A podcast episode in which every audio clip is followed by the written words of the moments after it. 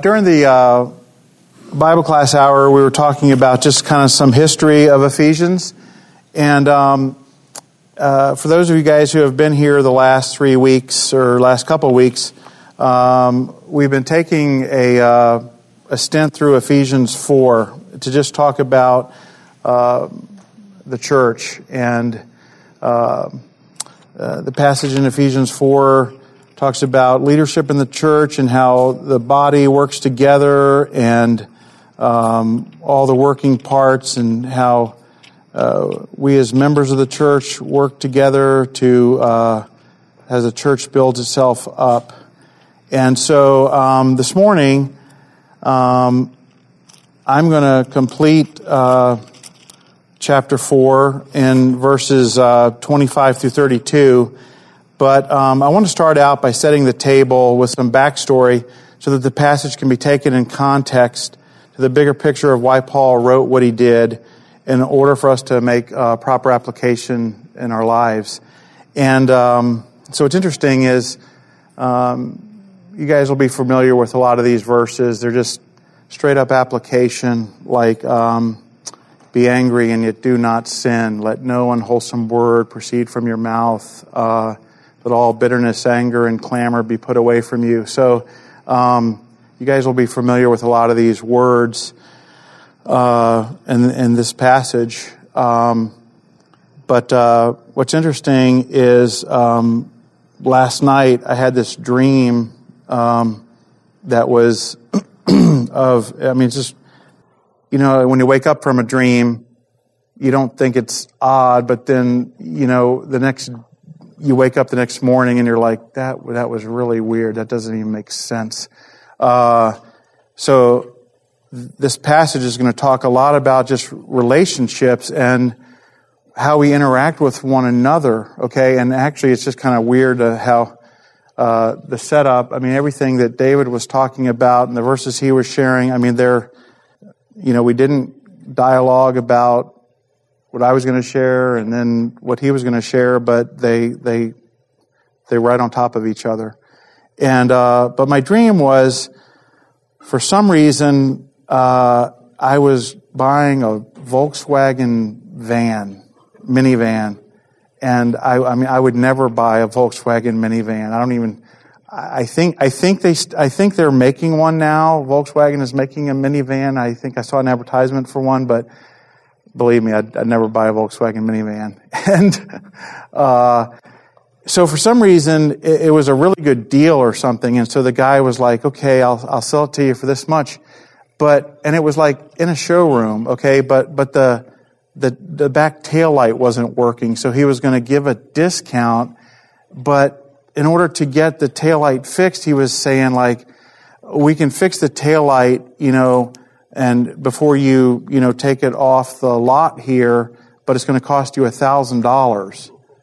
And I remember getting in an argument with him about $1,000. I mean, how can it be $1,000 to just repair the taillight before I buy it? I mean, who would engineer a vehicle to where it would cost that much to repair a taillight? And it was a heated argument. And I mean, as I was preparing this message, you know, there, again, we're getting to that passage that says, let all bitterness and anger and clamor and malice, put these away. Well, the word clamor has to do with crying out, you know, raising your voice. And so when I woke up from the dream, I was like, that's funny. I just had this dream about how I was shouting this guy down about, you know, $1,000 to repair the taillight on this Volkswagen minivan that I was going to buy. And I'm just sitting there thinking, that's just odd. So anyway, let me get into the story here. So anyway, as I said, you know, we've been doing this just 3-week mini-series on Ephesians 4. And so since I've, you know, the guy who's been going last, I've been reading through it a lot, actually, because we talked about doing this for a little while. And so I've been reading through it over and over again. And I'll just be honest, it's been really sobering to me It's not something that I've been joking about.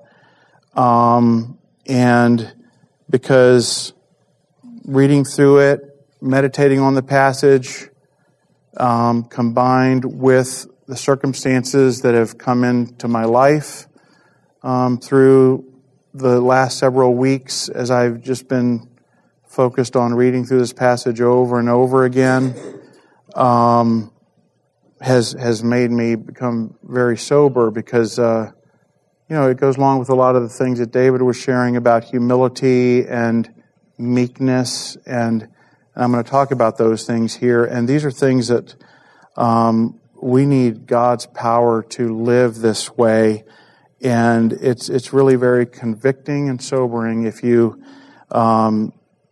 to understand the bar or the standard that God is calling us to as a collective group of people to be His body, to live in such a way that we have this sacred oneness together. It's a very high bar. So let's pray. Heavenly Father, I just pray this morning, Lord, that You would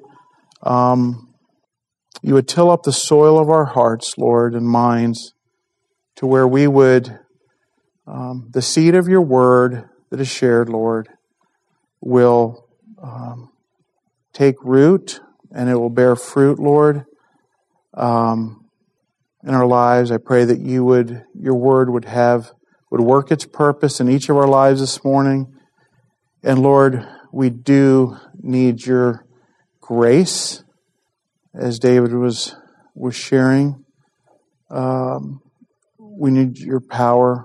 We need Your help, Lord, in every way, Lord, to live this way, to be a body that is united, to give You glory, to be a demonstration to the world around us, Lord, of what that looks like. And Father, I just pray that You would help me to speak, Lord, what You would have me to speak, and give everyone, Lord, attentiveness, and so we need Your grace this morning and Your blessing on this service. In Jesus' name, amen. So let me talk about the book of Ephesians. This is something, as I was studying this, it's interesting, and so this letter, we call it the book of Ephesians, but this letter was written about the same time as Colossians and the book of Philemon, and all three are believed to have been delivered by Paul's companion Tychicus, who was probably with him, when he was in prison, and then he sent him out to deliver these. And I showed this map in Bible class hour where, you couldn't see it in the map, but the Colossae was, a little bit east of Ephesus, and then there were these other churches over there near that region. Okay, you can see in Ephesians at the end, he says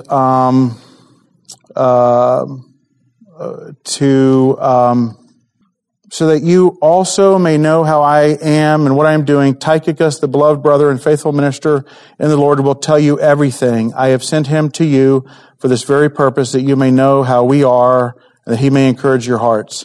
He says the same thing in the book of Colossians. So Tychicus is hand-delivering this letter to these churches, and he's going to personally also give them information about how Paul's doing. Now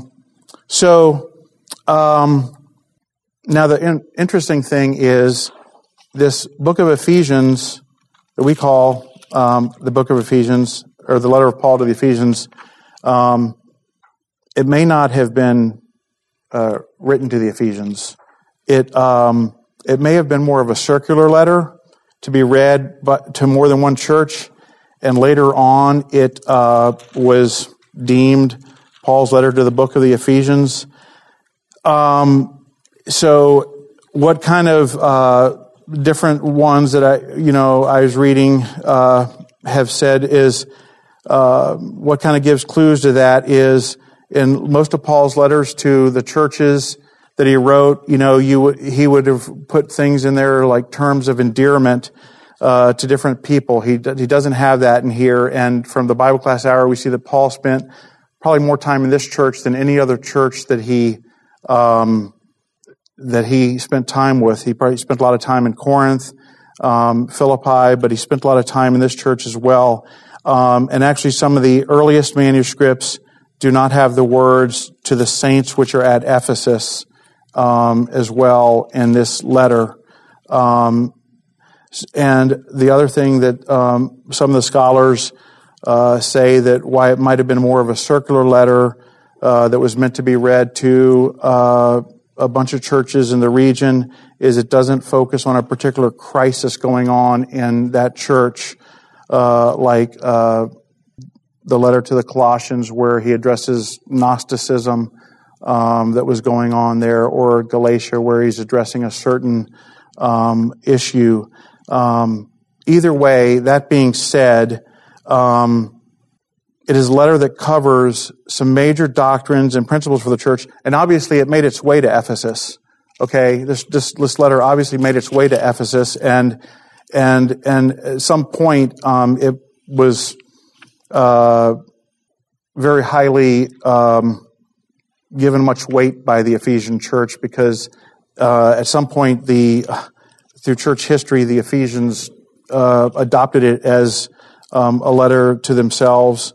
So anyway, but you could see where it could have been a circular letter too, because it addresses just major doctrines, and principles for the church and their application to day-to-day living. So anyway, but the book is basically laid out in two halves. The first three chapters lay out the conception of the unity of Christ and that he is God's instrument of reconciliation. And it's very similar to the book of the letter to the Colossians. And so if you would turn with me to Ephesians 1, 7 through 10, Paul is making this statement about how everything is united in Christ. In him we have redemption through his blood, the forgiveness of our trespasses, according to the riches of his grace, which he lavished upon us in all wisdom and insight, making known to us the mystery of his will, according to his purpose, which he set forth in Christ as a plan for the fulfillment of time to unite all things in him, things in heaven and things on earth. And that's very much in line with the same thing that he's talking about in Colossians. And I'll just read this. It says, and through him, for in him all the fullness of God was pleased to dwell, and through him to reconcile to himself all things, whether on earth or in heaven, making peace by the blood of his cross. So, Paul talks about this in the first three chapters. He's just laying the groundwork that, it was through Christ that all things that are in disarray and disorder, they're all united in Christ. I mean, things in heaven, things in earth, things that are in disarray, that there's, disorder between people. There's disorder between God and man. There's disorder in the heavenly places. There's disorder between, the angels and the demons and God and Satan and so it's only through Christ that unity can take place. So as the church is his instrument of reconciliation, to the world, Paul made the connection of the church as being his body. So God's plan for the church is to bring about the unity and to be his instrument of reconciliation to the world. That's us. And then Paul makes this connection that we are his body. So imagine your own body for a minute. At first when I was writing this down, I was like saying, I had the thought that like God uses this great, or Paul uses this great analogy to say that the church is like a body. But then as you look closer, say the church is like a body. Wow, what a great analogy Paul came up with. He says the church is Christ's body. You know, it's not an analogy. It's not a great word picture that he used. He says the church is Christ's body, and Christ is the head. But when you think of your own body, you don't even think about it, right? Everything just works together, right? Like up here, I'm waving my arms and I'm talking, and I don't even think about it. You know, if I want to walk back here, I walk back here. I'm not even thinking about it. Just all the members work seamlessly together.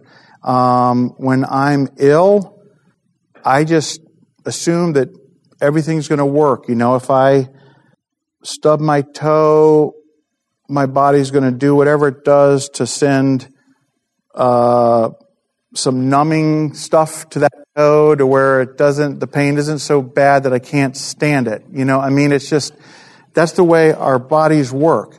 Now, sometimes our bodies don't work right. Right? And sometimes if our bodies don't work right, and you see people that if their bodies don't work right, and let's just say that their knee is not working properly, and so that they start walking a certain way to compensate for the knee, then what happens? Then they start getting back pain because they're overcompensating because a certain part of their body is not working right. Well, when he says that we are Christ's body, he's putting a lot of faith, right, in a group of sinners saved by God's grace to be his instrument of reconciliation to the world. And so how are we going to demonstrate to the world that we are the body of Jesus?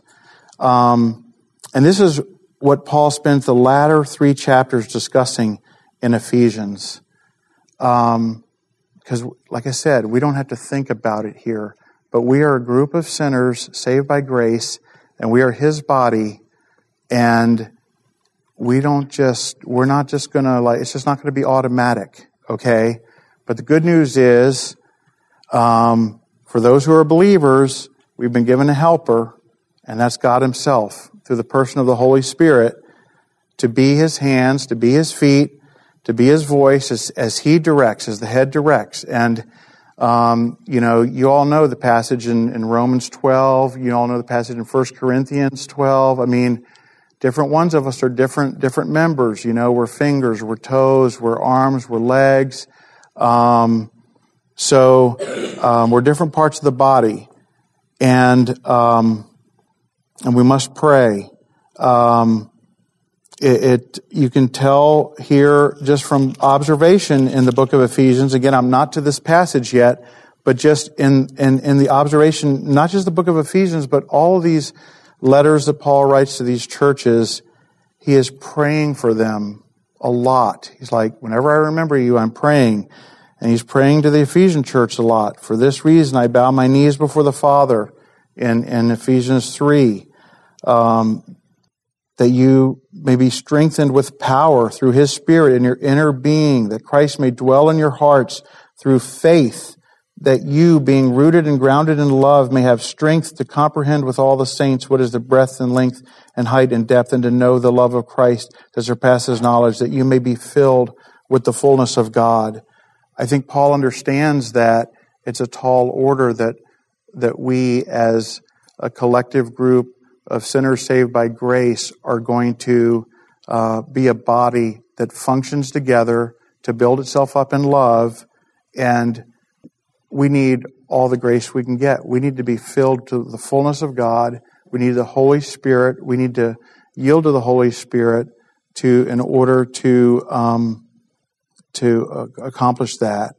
And that prayer leads us into chapter 4. So I want to start by looking into chapter 4 here. And as we're going through these things, think of our calling to be, as Ephesians 4 says, one body with one hope, yet many members building itself up in love. So just, if you can turn to Ephesians 4, I'm probably going to stick there the rest of the time here. It says, I therefore, a prisoner for the Lord, urge you to walk in a manner worthy of the calling to which you have been called. And I'm just going to spend just a minute with these four virtues that he talks about. With all humility and gentleness, with patience, bearing with one another in love, eager to maintain the unity of the Spirit in the bond of peace. There is one body and one Spirit, just as you were called to the one hope. So that's what I'm saying. I mean, our calling is to be one body with one hope. And later on, it talks about how we're many members working together to build itself up, the body, in love. So back to how Paul was praying for these people, that we be strengthened through his Spirit, with strength and power, and back to David's point about needing God's grace. And what did God say about his grace? That he is able to make all grace abound, so that always having all sufficiency in everything, we may have an abundance for every good work. So as I talk about these words, think about this, and this is what was sobering to me as I was studying this out and preparing this. This word humility here, this is what it looks like to walk in a manner worthy, with all humility, gentleness, patience, and love. This word has the idea of lowliness of mind and attitude because of its own self-awareness compared to a perfect standard. And that perfect standard is Jesus. So it's not, in fact, it's interesting. Back in the day, this word was not seen, by the Greeks or the Romans as a word that was like, oh, that's a great virtue. That was like looked down on. So people didn't like. Even today, probably people would look down on it. Being proud and arrogant and cocky in the world is to be better than to be humble. But if we compare ourselves with the standard of Jesus, not comparing ourselves with one another, this is what this idea of humility has to do with, comparing ourselves with Jesus' standard. This word gentleness, this word has the idea of always being at the midpoint between being too angry and never being angry enough. One who is stirred by indignation at the wrongs and sufferings of others, but is never moved to anger by any personal wrongs and insults. In other words, it's like a domesticated animal that is powerful, but their power is under control. Like, imagine if you had a pit bull living in your house. That pit bull knows it could attack anybody at any time and just tear them apart. But it never does because it's always under control. And that's this idea, this word gentleness. Other translations use the word meekness. It's the same word. It's a person, it's not that you don't have instincts and passions anymore, but they are under God's control. Okay? You still feel these passions, you still feel these instincts, but they are under God's control, and you're meek. Someone offends you and you just want to, but you don't. Patience. This word is extremely convicting. This word has the spirit of being so long-suffering with others that it refuses to retaliate. It has the power to take revenge, but never does. So if you can get a picture of this, it's like the puppy, if you have an old dog in your home, it's big, you bring this little puppy home, that puppy is always like nipping and yapping at the big dog, and that the big dog could just like, one snap of the jaw could just like put that puppy in its place, but the old big dog just is like, whatever, could you just leave me alone? That big dog is demonstrating patience. He's just letting that little puppy just bother him all day long, and he doesn't use his force to retaliate and just crush the little puppy. Okay, and this word is used of God many times. This is This is frankly how God has so much patience with us. He saves us, and He even just gives us grace upon grace.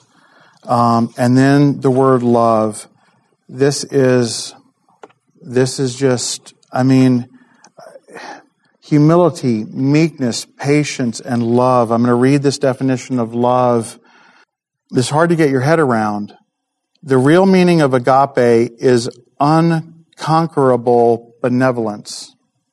Okay, let me try to explain that, because it's very, two big words together. Too many big words for me. Okay, unconquerable, can't be conquered, benevolence, just kindness beyond, huge kindness. So kindness that cannot be conquered by anything that another person can do to compel me to not be kind in return. In other words, say someone is just like in your face, in your face, in your face. They can never do that enough to tip the scale for your benevolence to run out. Okay? It is unconquerable. It is, your benevolence is so greater on the scale that it cannot be conquered. Okay, does that make sense? It cannot be conquered. That's this word agape. If we regard people with agape, it means that nothing that they can do will make us seek anything but their highest good. Even if they hurt us and insult us, we will never feel anything but kindness towards them. That quite clearly means that this Christian love is not an emotional thing. This agape is a thing not only of the emotions, but also of the will. It is the ability to retain unconquerable goodwill towards the unlovely and the unlovable, towards those who do not love us, and even towards those whom we do not like. Agape is that quality of mind and heart which compels Christians never to feel any bitterness, never to feel any desire for revenge, but always to seek the highest good of absolutely everyone. So this is the bar. This is the bar that God has called us to, and it's a high bar. This is where we need to be praying. We can't do this in our own power. We cannot do this in our own power. And this is eager to maintain the unity. I think of that word as sacred oneness. It's a sacred oneness. It's of the Spirit in the bond of peace. Peace being harmony and right relationships with one another. I think for the sake of time, I will just read this quote. I wanted to put it up on the screen, but I'm not gonna mess with it. Okay. This is a quote from, I think his name is William Barclay. It says, "This oneness, this peace, and these right relationships can be preserved only in one way. Every one of the four great Christian virtues," which I just talked about, humility, meekness, love, and patience, every one of the four great Christian virtues depends on the obliteration of self. This is why I wanted to put it up on the screen, because I just wanted everyone to see that. As long as self is at the center of things, this oneness can never fully exist. In a society where self predominates, people cannot form anything but a disintegrated collection of individualistic and warring units. But when self dies and Christ springs to life within our hearts, then comes the peace, the oneness, which is the great hallmark of the true church. Okay, so the key is obliteration of self. And I think it's interesting that verse, and I don't remember where it is, but you guys are probably familiar with it. It says like, I'm just thinking of the phrase in my head. It says, as long as it depends on you, does anyone remember where, be at peace with one another. Okay, does anyone, what's that? Yeah. Yeah, as much as lies within you, and I think another translation is as long as it depends, yeah, as much as it depends on you, as much as lies within you, be at peace, live peaceably with all men. So, I mean, as much as lies within you is obliterating yourself out of the equation.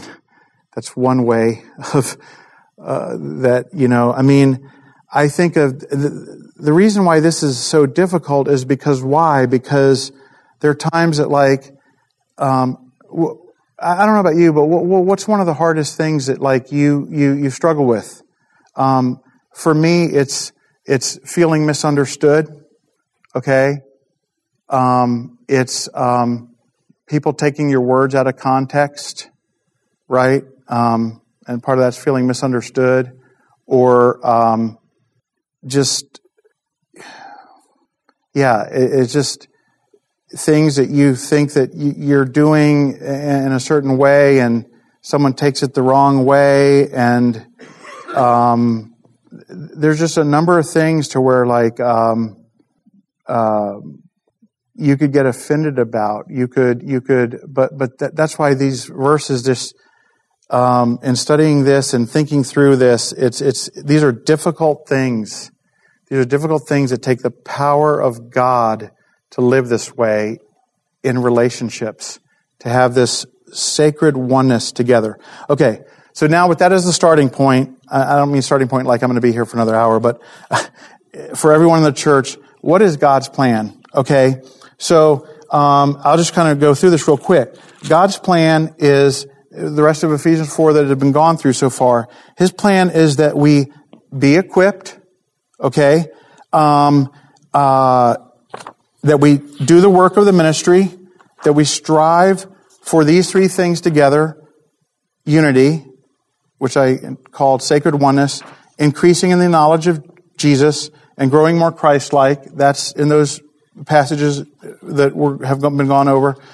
And that everyone do their part. If any part of the body is not doing its part, then the body will not be growing and building itself up in love according to God's desire. And I'm kind of going to not take too much time to go through that, but that's in all these verses here about, you know, being, as far as like the being equipped, what I liked is I was looking up some, you know, what that meant. I think a couple of weeks ago, David was talking about being prepared like a soldier. Some other words that it was using in the context of the day was like, it had the idea of to set a broken limb or joint, like a doctor setting your bone back in place, or to mend a net, or to put a thing into a condition in which it ought to be. So what was interesting about that is, like, it talks about God gave to the church apostles, prophets, evangelists, pastors, teachers to equip. Okay, so how do we right now are we doing that here? And we're continually praying about, like, you know, was there better ways? But if you think in terms of like mending a net or to put a thing into a condition in which it ought to be, equip the saints to do the work of the ministry, which is encouraging, serving, loving, giving, meeting needs, all the one another, spreading the gospel, discipleship. How are we equipping?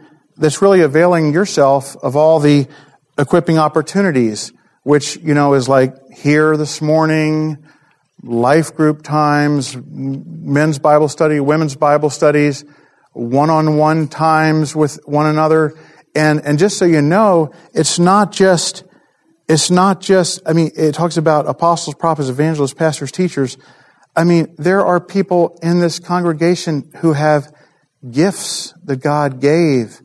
And I don't believe that I am, you know, have the gift of evangelism, but some of you might. Some of you might have words to speak, like, you know, like a prophet, where David was, you know, mentioning of just, you know, speaking the word of God to someone. And so you can be equipping one another in that way. I know that, like, there's been people in my life in churches that they weren't one of the pastors, but I remember when Jim Dixon used to go to church here. I don't know how many of you guys remember him. Whenever I would talk to that guy, he was always he might have had the gift of evangelism. That guy used to talk about people he was reaching out to, people, and I was just stirred up. I was just stirred up for evangelism every time I talked to him, because he had such a compassionate heart for the lost, and he was talking about people that he was actually David Painter, I think, sometimes is in that category too. I'm stirred up with his compassion for the lost, and that's what I'm saying. I mean, these are gifts that like we need to employ in the church and be equipped with people, not just guys up here, you know. And so anyway, do the work of the ministry, strive for these things together, and everyone doing their part. Okay, so, and then what will hinder us from walking in a manner worthy, from the living this way? Okay, well, Eric touched on that in the second week. Living like we used to before becoming Christians, where he says, don't live like the Gentiles do. Put that off and put on Christ. Or allowing, now that we are Christians, allowing worldliness to pollute our lives to the extent that we have no fire for the things of God anymore. And what's interesting is our hearts and minds will turn into a petrified state where we have no feeling, that is, where we can become apathetic or we simply don't care. And you can see that, you know, I shared this in the Bible class hour, but when God spoke to the Ephesian church in Revelation, he said, but you've lost your first love. And what did he tell them to do? It wasn't rocket science. He just said, start doing the things you did at the first. Repent and start doing the things you did at the first. Go back to the basics. Start reaching out to people. Start confessing your sins to one another. Start being transparent to one another in your lives, because you don't want your hearts to become calloused. Like it says that will happen like the Gentiles, calloused, where you don't even have feeling anymore, like a petrified tree. Okay, so what will enable us to walk in a manner worthy?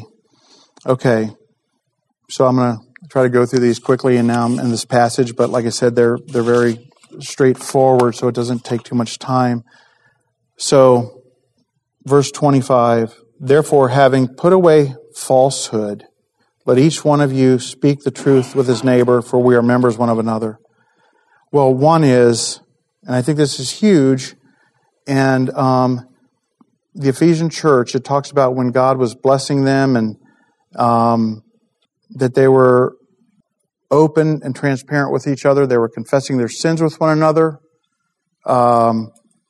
Number one, stop putting on a front with each other, you know, because we are members of one another, okay? Stop putting on a front with each other. In a Bible class hour, I shared the one thing that was recorded in the book of Acts about the Ephesian church that they did, in which after that it says, so the word of the Lord continued to increase and prevail mightily. That one thing was that they were being open and transparent with each other, confessing their sins to one another, and repenting before God with each other.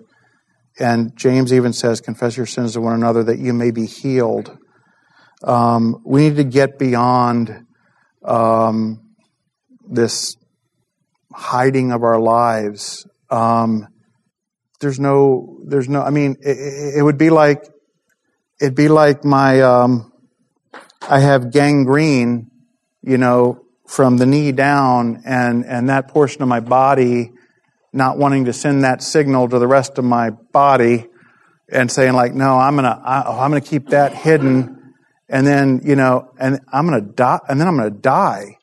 Whereas if it would have been open about it, I could get my leg cut off and live with a stump or something, or whatever they call it, prosthetic, the rest of my life, and live, you know, 20 more years.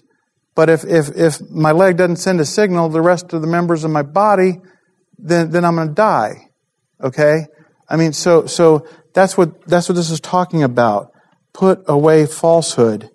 Why did God bless this, the Ephesian church? Because we are one body. God will not be mocked. He says, do not be deceived in Galatians 6:7. God is not mocked. We are his body. And if one member of his body, this is what is hard for us to I think it's just so easy for us to go, in our minds, I'm just, you know, it doesn't really matter. I mean, I'm struggling in this area, and I don't really need to. I don't need to share that with anybody. It's, you know, it's not affecting anything. Okay, that's the lie of the devil. Okay, but Galatians 6:7 says, God said, "I will not be mocked. Do not be deceived. God is not mocked." I mean, His word is true. We are His body, and if one member of His body is out of sorts, it is affecting the rest of the body. It's that simple, okay? It just is, okay? So just don't believe that lie. And I think what's interesting, that's why it goes on to say, "Let each one of you speak the truth with his neighbor, for we are members of one another." A body can only function healthily if each part is passing true messages to the head. You know, in our physical bodies, the same is true in the church. We as human beings all have blind spots, and if we are having the four virtues that we talked about earlier, humility, gentleness, patience, and love, we should, with our goal being to build up the body in love, be willing to receive the truth and give the truth to others in order to live lives that bring the most glory to God. And we should be a people, if we're really walking in those four qualities, we should be a people that are approachable, okay? I mean, if we're humble and meek and patient and loving, people wouldn't have to have the feeling that if they wanted to speak the truth to us about some blind spot in our life, they're going to get, you know, their head chopped off. And we should be able to feel like we could approach someone if we are exhibiting those qualities. Okay, so the next thing about be angry and do not sin, do not let the sun go down on your anger, and give no opportunity to the devil. I don't know why that's right after this verse. It might be that if this church is speaking the truth to one another, there could be a tendency, you know, as anyone speaks the truth to you, that you could feel angry because you're like, initially, I don't like that. There's some truth in that, and it hurts. I think of that. This is my understanding of this verse, and, you know, could be wrong, could, you know, I don't know. But my understanding of this verse is it's more like, I see anger as an alarm system that God gave us, okay, a sensor. And I think of this more as like, we are going to experience anger, okay? This is, I see that we're going to experience anger, and we need to use it as an alarm system so that when it happens, we can either handle it in a right way or a wrong way. And here are some right ways that we can handle it.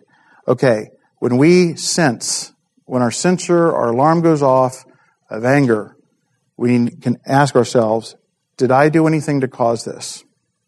Okay, did I do anything to cause this? Or what are the things within my control that I could change to alleviate this from happening again? Okay, sometimes, I actually, the majority of the time that I'm angry, it's because I'm just not disciplined in my life. And so this thing keeps happening, and there's things within my control that I'm not changing to alleviate things from happening. And so I get angry at circumstances, but I'm the one really bringing them upon myself. And then finally, if you're going through that filter and you determine that, like,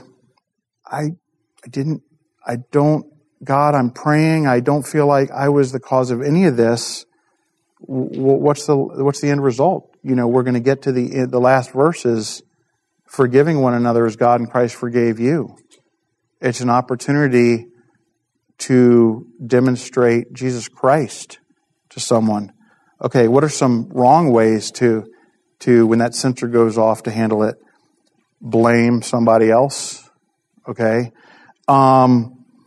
Use facial expressions to get someone's attention, to show displeasure, manipulate with silent treatment, retaliate with unkind words, I think of, some of the commentaries talk about do not give the devil an opportunity. This was interesting. Do not let the sun go down in your anger. Do not give the devil an opportunity. Either one of these works, to be honest with you.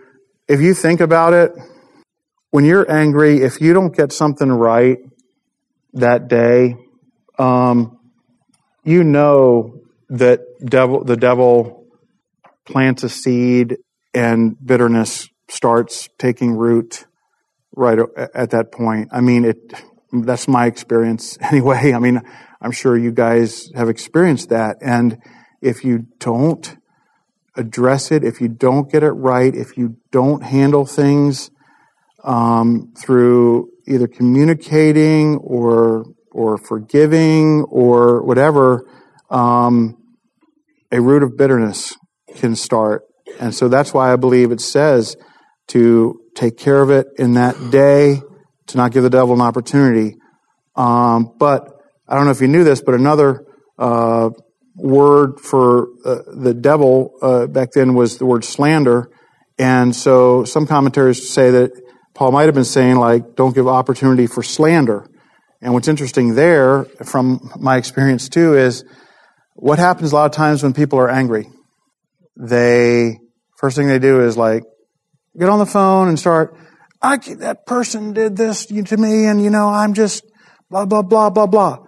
Well, as soon as that starts happening, the gossip chain starts happening, and then you got all these other people taking up an offense for something that was between you and another person, and now they're all in the loop, which they shouldn't even be in the loop at all, okay?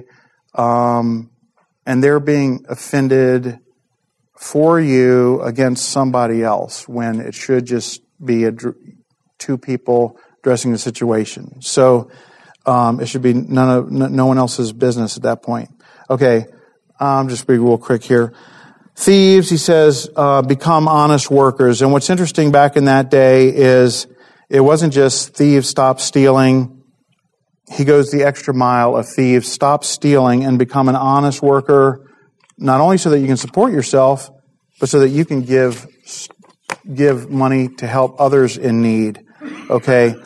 Let no corrupting talk come out of your mouths, but only such as is good for building up to, as fits the occasion, that it may give grace to those who hear.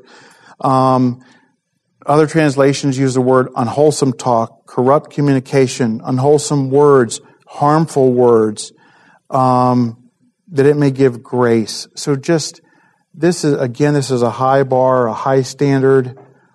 No unwholesome talk. No corrupting talk.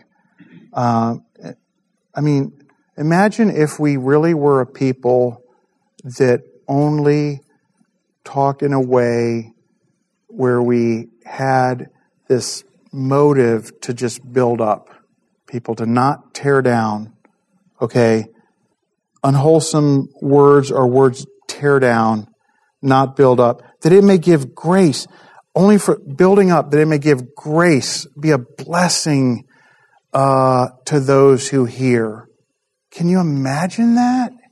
If we talk that way to each other and to people around us, it would be supernatural, okay? It is supernatural. And do not grieve the Holy Spirit of God, by whom you were sealed for the day of redemption. My thought on that is, when my thought there is grieving the Holy Spirit of God is like, it's like if your kids are teenagers and you as a parent are like, hey, I'm counseling you. I want you to do this, and they're like, not doing that. I'm doing this. I need you to be home by midnight, because we know that after midnight, we have reason for you to be home by midnight because we think things after midnight are going to get out of hand. And then they get home at 3 in the morning. Okay. That grieves the parents. Okay. In the same way, it says, don't grieve the Holy Spirit. I mean, don't, The Holy Spirit is, you all know in your lives when God is speaking to you and is like, don't do this, don't say that thing, don't say that thing that you know is going to tear down, but it's going to make me feel good right now. I want to say it. I'm going to say it. You know, and then the Holy Spirit is grieved. Okay. Let all bitterness and wrath and anger and clamor and slander be put away from you along with all malice. Okay, just briefly, bitterness is basically long-standing resentment, and this is bad stuff, guys. This is bad stuff. And if we are holding long-standing resentment towards people, this is like nursing anger to keep it warm, just brooding over insults and injuries and stoking the fires of bitterness, then we are basically asking God to remain opposed to us. And that's a bad place to be. This needs to be put away. Wrath really is just passionate outbursts of anger. Anger is just this long-lived anger, this almost like you're simmering at a level. And what's sad is I know what all of this feels like. I mean, and I'm sure that you all know what all of this feels like because we're sinners saved by grace, and we've experienced this clamor. I talked about shouting and loud talking. Slander is just injurious talk. I mean, it's talking about people to basically tear down their reputation or to bring them down. Malice is having a heart where you desire to really injure someone with words. But instead, be kind to one another, tenderhearted, forgiving one another as God in Christ forgave you. And that has to do with having this just a compassionate, loving, benevolent spirit about you, this graciousness about you with one another, which is really the answer to not communicating with people in all these other ways. So we just need to pray that we would be this last verse, be kind to one another, tenderhearted, forgiving one another as God in Christ forgave you. And that's the key, is just to keep remembering how God is to us and praying that God would empower us to be like that to other people around us, to supernaturally live those qualities through our lives to those around us. And if we live that way, to the degree that we live that way, is to the degree the unity we will have among each other, and to the degree that the world around us will see something supernatural taking place in this church, and just being like, I don't know what's going on there, but I can't explain it. And I think that's what was happening in Ephesus. I think it was happening in Colossians when Paul talks about, like, you know, I hear about your love for the saints. And he was applauding that, and so that's God's standard. It's a high bar, it's a high standard, but I'm so glad that God gave it to us. I'm glad that God showed it to us what it is. We need to pray for one another. We need to pray for ourselves, pray for one another, and just ask for His grace and mercy and help. Let's pray. Heavenly Father, You are just, I mean, your ways are, as You said, so much higher than our ways. They're unbelievable. And Heavenly Father, we absolutely need You in every way to live according to these words that we looked at this morning, Father. We need your supernatural power. We need the power of your Spirit. We need your strength. We need your grace. Lord, I just ask that you'd prompt us to pray for one another, because these things are sobering. They're hard. They're in the flesh. I dare say they're almost impossible. And Lord, I just pray that you would help us today, this week, weeks to come, Lord, to be a people that could exemplify this, and that we might be able to be like the Ephesian church, that you are able to do, you're able to work through a people that is living that way, Lord. And just, God, I just pray that especially our hearts would be teachable to you and soft to you, Lord, first and foremost. And then, Lord, that we could have this kind, tender-hearted spirit, forgiving spirit towards one another. Father, I ask these things in Jesus' name. Amen.